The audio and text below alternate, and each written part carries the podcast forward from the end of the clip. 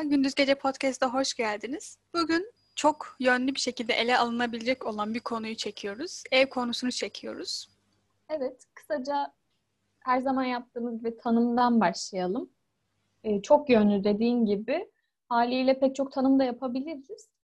Ee, neden bu konuya girdik bir de? Son dönemlerde evi çok duyduk. 2020 boyunca duyduğumuz e, kavramlardan biriydi ev kavramı da. Haliyle bu kavram kimileri için daha önemli hale geldi, kimileri için de birazcık daha önemsiz hale geldi. Bize göre ve sadece bize göre değil, genel dışarıdan bakıldığında ilk aklımıza gelen tanım dört duvarla çevrili bir yapı aslında. Ama insanların bunu kullanım şekline baktığımızda bunun bir maddi olarak tanımı olabileceği gibi manevi olarak tanımı da yani içerisine yüklediğimiz anlamlarla da bir eve ulaşabileceğimizi anladık. Maddi olarak baktığımda ev dört duvar dedik. Yani apartman dairesi bir villa olabilir, bir işte saray olabilir. Bundan başka işte bir gemi olabilir, sandal, yat gibi. Hani bunun da sosyoekonomik koşullara göre de artan bir hiyerarşisi var. Hatta bir çadır olabilir dedik. Yani duvar değil ama bir kapatılmış bir ortamda insanın yaşadığı yer. Bunun haricinde bir hapishane hücresi bile olabilir. Yani pek çok mekan geldi aklımıza maddi olarak tanımladığımızda. Birazcık daha geri çekildik. Her seferinde fotoğrafa birazcık daha geri çekilip çerçeveden çerçeveyi görmeye çalışıyoruz aslında. Kimi zaman insanın tercihi bile olmayan bir sokak, kaldırım bile insanın evi olabileceğini gördük. O yüzden maddi olarak tanımı birazcık zor. Dünyada var olan tüm yaşam alanlarına bakmak gerekiyor gibi. Bunun haricinde bir de manevi anlamı var. Bunu da tamamen insanın yüklediği anlam. Eve karşı insanın yüklediği anlam. Bunu da insanın baktığı yere göre haliyle değiştiğini de anladık. Bu iki anlamı da, tanımı da birazdan açacağız zaten. iyice konuşacağız. İlk önce maddi olarak anlamını senden dinleyelim. Eve objektif bir bakış açısı sunmak istiyoruz aslında burada. İnsan ile mekan arasına özelleştirmeden, duygu katmadan şöyle kendimizi geriye çekerek bakmak istiyoruz.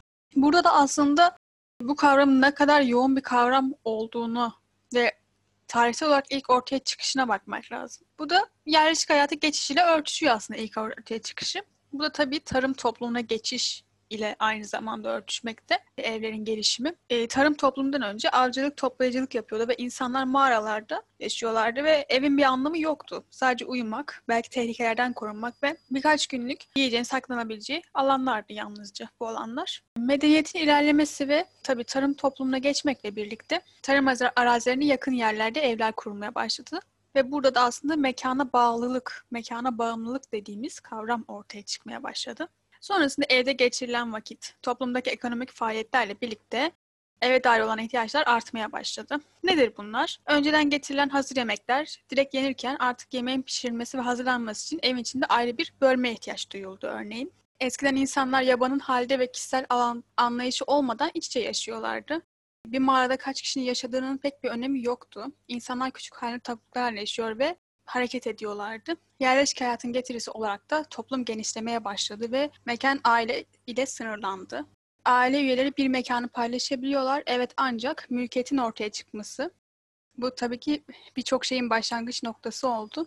Ve insanların eşyaları elde etmesi, e, hakların ortaya çıkması ve hukukun gelişmesi gibi birçok etken sonucunda evlerde bölmelere ayrıldı. Toplumun gelişmesiyle evlerde farklı bir yüze bölündü. Yani birçok noktada aidiyet ve mekana bağımlılık daha da gelişti. Sınıfsal yapı, ekonomik faaliyetler, yaşam merkezlerinin evlerin üzerinde etkisi doğdu. Bunların en büyük örneği memurlar için örneği şu an lojmanlar inşa ediliyor. Fabrika işçilerin kaldığı birbirinin aynısı, benzer toplu konutlar var. Bir yanda da devasa rezidanslar yine başka bir sınıfın habercisi. Günümüzde böylece bir tablo çıktı. Ev insanın kimliği haline geldi. Kaldığın ev, yaşadığın mahalle ve evin içindeki taşınır her eşya sizin gelir durumunuz, çalıştığınız iş, ait olduğunuz sınıf ve hatta belki de eğitiminizin göstergesi oldu. Senin dediklerinden öte bir anlam ifade ediyor mu bizim için? Başka anlamlar da atfediyor muyuz bu, bu kavrama? Atfetmek zorunda değiliz. Daha demin de dediğim gibi baktığımız yere de bağlantılı manevi olarak içine yüklediğimiz şey aslında tamamen hissetmekle ilgili, bizim kendi hislerimizle ilgili. O yüzden bu da kişiden kişiye epey değişecek noktada.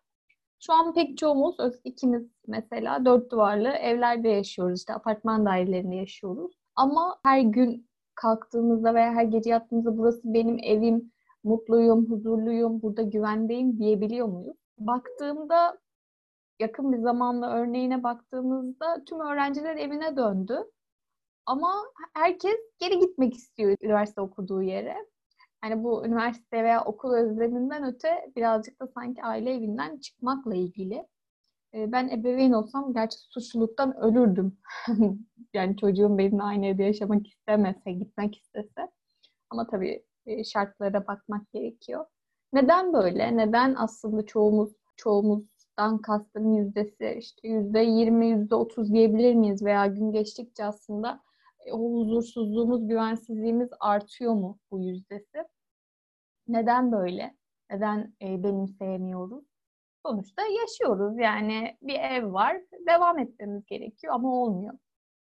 Doğduğumuz evi, yaşadığımız evi eşitsizliklerden dolayı kabul etmeyebiliriz. Senin de daha demin de anlattığın gibi sosyoekonomik koşullara göre göçmen çadırlarından, gece kondulardan, aylık kirasını dudak uçuklatan miktarlarda olan evlere kadar böyle inanılmaz bir uçurum var aslında en yukarıdakiyle en aşağıdakine baktığımızda. Şu an onu bilemiyoruz bile, bilemeyiz bile. Bu eşitsizliklerden dolayı kabul edemeyebiliriz, benimseyemeyebiliriz yaşadığımız evi. Ama bunun haricinde bu çok doğal bir hak, olması gereken bir şey hatta kimi zaman.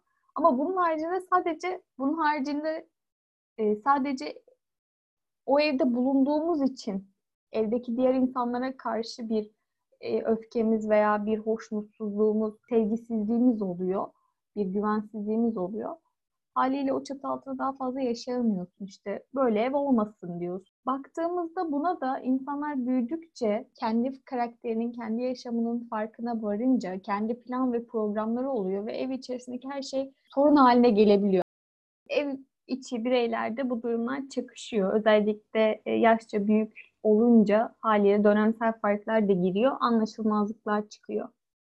Diğer yandan ev içerisindeki yaşadığımız bireylerle ilgili bunlar ev arkadaşı da olabilir, ailede olabilir. Sanki o insanın yaşamına hakkında da bir söz sahibi hissediyor insan kendini. İşte yaptıklarına bakıyorsun, işte ne zaman giriyor, çıkıyor eve, nasıl gibi pek çok şeye dikkat ediyorsun ve hakkında hayatına müdahil oluyorsun bir anda gibi pek çok şeyler oluyor. Bu da bu evlerde yaşarken sorunlar haline geliyor ve evin manevi olarak anlamı bazen çok büyüyor ve o evden ayrılmak kendine ait bir evin olması veya o ev içerisinde kendine ait bir alan olmasını istiyorsun. Veya bu gibi sorunları gördüğünde bir anda soğuyorsun ve artık olmaz olsun diyorsun. Ve ev senin için çok önemsiz bir şey haline geliyor. Sadece o duvarları altında yaşayıp gidiyorsun ev içi kavgalar, şiddetler gibi şeyler de insan hayatında veya günlük yaşamında sıkıntısı çok büyük. Gerçekten biz de biliyoruz, kimi zaman yaşıyoruz. İnsanın aklını daha fazla kurcalayan bir durum. Huzursuz ev demek çok fazla şey demek. Bir o kadar da huzurlu ev demek daha da çok şey demek. İnsanların hayatına daha büyük katkıları ve zararları olabiliyor. Kendi açımdan şimdiye kadar buna çok fazla maddi anlamından çok gerçekten de manevi anlam yükleyen biriyim. Yani nerede yaşadığına, sosyoekonomik şartlarına bakılmaksızın bunun daha doğru bir düşünce olduğunu düşünüyorum. Kira miktarına, işte rezidans mı, apartman dairesi mi, villa mı, yukarıda saydığımız pek çok maddi koşullara bakılmaksızın gerçekten sadece manevi olarak orada nasıl hissettiğim, iyi hissettiğim önemli ve bunu dikkate alarak yaşıyorum. Özellikle kendi planım ve veya programın çerçevesinde yaşadığım bir ev günlük hayatta da daha başarılı veya daha mutlu, huzurlu, güvenli hissetmeme neden oluyor. İnsanlarla bu sayede de daha iyi ilişkiler kurabiliyorum. Evin manevi tanımıyla ilgili güzel bir özet geçti. Şimdi aslında bu süreçle ilgili en çok evin durumunu fark ettiğimiz ve üzerine düşündüğümüz bir süreç var. Bu da pandemi süreci. Herkes ev üzerine bir düşünmeye ve evde yaşadığı insanlar üzerine bir düşünmeye başladı. Peki çok uzun tartışıldı. Çok üzerine konuşuldu. Biz de bir şeyler söylemek istiyoruz. Peki hayat eve sığar mı? Baktığımız zaman bu süreçte birçok insan belki kendi tanıma fırsatı buldu. Çünkü çoğu insan yine kendine bu kadar uzun süre maruz kalmamıştı. Duygusal patlamalar, duygusal ayrılıklar ve duygusal birleşmeler yaşandı. İlk anlarda bence mantık çoğu zaman devre dışı kaldı. Objektif bakışı unuttuk. E, topluma bakışta genelden özele değil, özelden genele gitmeye ve hatta toplumun durumunu kendi durumumuzdan özetlemeye başladık. Tablo pek açıcı değil ancak söylenecek çok da şey var. E, kendimize gelecek olursak ben de bir öğrenciyim, sen de bir öğrencisin. Çok zorlu bir süreç oldu aslında eğitimsel olarak takip etmesi, ders işlemesi. Yani özetle herkesin çok zor bir süreç oldu. Maalesef hayat eve sığmadı, sığdıramadık. Bu nedenle de umarım artık bu süreç daha uzun sürmez. Herkesin kendine dikkat etmesi, gerekli önlemleri alması dileğiyle. Bu şekilde bir süreç izlendi. Bir de hayat hevesi var. Yani ilk duyduğumda hangi ev dedim ve yok ya hani nasıl sığsın gibisinden bir soru oldu. Sen de bunu açtın zaten neden belki de olmayacağı. Peki kimle ev arkadaşı olmak isterdik? Mesela karantinada kimle yaşamak isterdik uzun saatler boyu? Hani normal hayatta bütün gün zaten kimse yok. Akşamlar zor görüyorsun. Bütün gün işlerde olduğun için. Ama karantinada şimdi herkes bütün gün evdeydi. Çalışmayanlar tabii. Ve kimi çevremizde görmek isterdik? Sence? Tabii ki de ilk başta ikimiz yani birbirimiz isterdik. Ben burada kendimi açıklayayım. Evde bilirsin beni düzene, temizliğe çok önem veririm. Yani bulaşık yıkamak olsun, işte çamaşır yıkamak, sermek, temizlik, özellikle toz almak. Yemek olarak da kahvaltı hazırlarım. Evde gayet bütçeyi de ayarlarım. Hani güzel bir şey yapabilirim. Ev arkadaşı olabilirim. Buradan ilgilenenlere duyuruyorum. bu aralarda arıyorum böyle bir insan bu arada. Sen? Ben önce evde nasıl olduğum konusunu Hı hı. Ben nasılım? Yemek yapan bir insanım. Sürekli yemek yapıyorum. Kötü de yapmıyor gibiyim yani. Fena değilim bu işte. Böyle temizlik işlerini o halde sana atabilirim. Çünkü ben işte ev süpürmek falan öyle şey hiç sevmiyorum mesela. Bu nedenle sabah kalkar kalkmaz ilk o işleri yapıyorum mesela sevmediğim işleri. Sonra yemek yapıyorum. Bu şekilde peki Nasıl bir ev arkadaşı isterdim? Bu konu üzerine çok düşündüm bu arada. İki tane cevap geldi aklıma. Bir, şöyle düşündüm. Benim imrendiğim bir insan olduğu zaman onu gözümde mükemmel bir kalıba sokuyorum. Sanki hiç uyumuyor, yemiyor, içmiyor, sadece üretiyor. Benim gözümde böyle bir insan oluyor. Mesela ve hep çok iyi şeyler üretiyor. Böyle bir tane bile yaptığı kötü iş yok. Hep böyle düşünürüm. O insanları gerçekten çok kalıplara sokarım. Bu nedenle de herhalde çok sevdiğim bir insanla yani hiç tanışmadığım bir insan olmalı tabii bu. Aynı ev içerisinde kalsam ve onun pijama giyen hatta belki bazen uzun süre televizyon izleyen bir insan olduğunu görsem çok üzülürdüm. Bu nedenle de ben bu kusurlarını bildiğim insanlarla yaşamak isterdim. Yine aynı evde. Yani yakın arkadaşlarım sen, ailem falan. Bu şekilde yine bu insanlarla devam etmek isterdim. İkinci seçenekte bunlara bir şey şerh koyuyorum ve Yaşar Kemal demek istiyorum. Yani neyini bilirsem bileyim o adamla yaşamak isterdim ama kendisi vefat etti. Evet böyle. Ben sana ilk bu soruyu sorduğumda Timothy dersin sanmıştım. Dil engeli var ya aramızda. İta- İtalya'da Timothy ile. Ben kendi açımdan ise düşündüm birini istemem. Hani böyle e, senin gibi tabii ki de olur da hani böyle sürekli şef yani mesleği o olan. Çünkü kilo alırız diye düşündüm. Ressam isteyemem. O da işte çok sessizleşebilir. Hani sadece önündeki o resimle sanatla uğraşır. Felsefeci hani ölmüş biri ne hani alsam diye düşündüm. Hani yok orada da zaten durumlar karışık, aklımız karışık havada. O dönemde hiçbir şey oturtamıyoruz. İyice aklım karışık. Müzisyen desem o da hani beste yapacak falan. Ya ben bayağı boyutlu düşünmüşüm bunu. Bu kadar düşünmeme gerek yoktu dedim sonra ama bilemedim. Galiba bir yönetmen seçerdim dedim. Belki senaryoda işte tuzum olur. Gerçekten burada tutacak bana diyelim ki şey kim olsun? Tolga Karaçelik. İşte hani uzun süre çalıştığını varsayıyorum o mesela Sarmaşık gibi bir filmin senaryosunu yazmak için bana tutacak, bana soracak o anda hani şuraya ne yapalım bu karakterle ilgili de bunu düşünmüşüm gerçekten. Gerçekten bana soracak değil tabii ki de Tolga Bey ama bu şekilde ben net bir isim bilmiyorum. Ben kimle kalırdım? Tanıdığım, sevdiğim ünlüler kim var benim? Sence de? Ağlayan diyeceksin. Martı ile Melikşah ikilisi düşünsene ya. Yok ya mücbir sebepleri dördüncü falan. Hani gerçekten. Müzik yapıyor. Hani film izler mi bilmiyorum. Melikşah olabilir ama. Olabilir yani Melikşah. Film izler konuşur.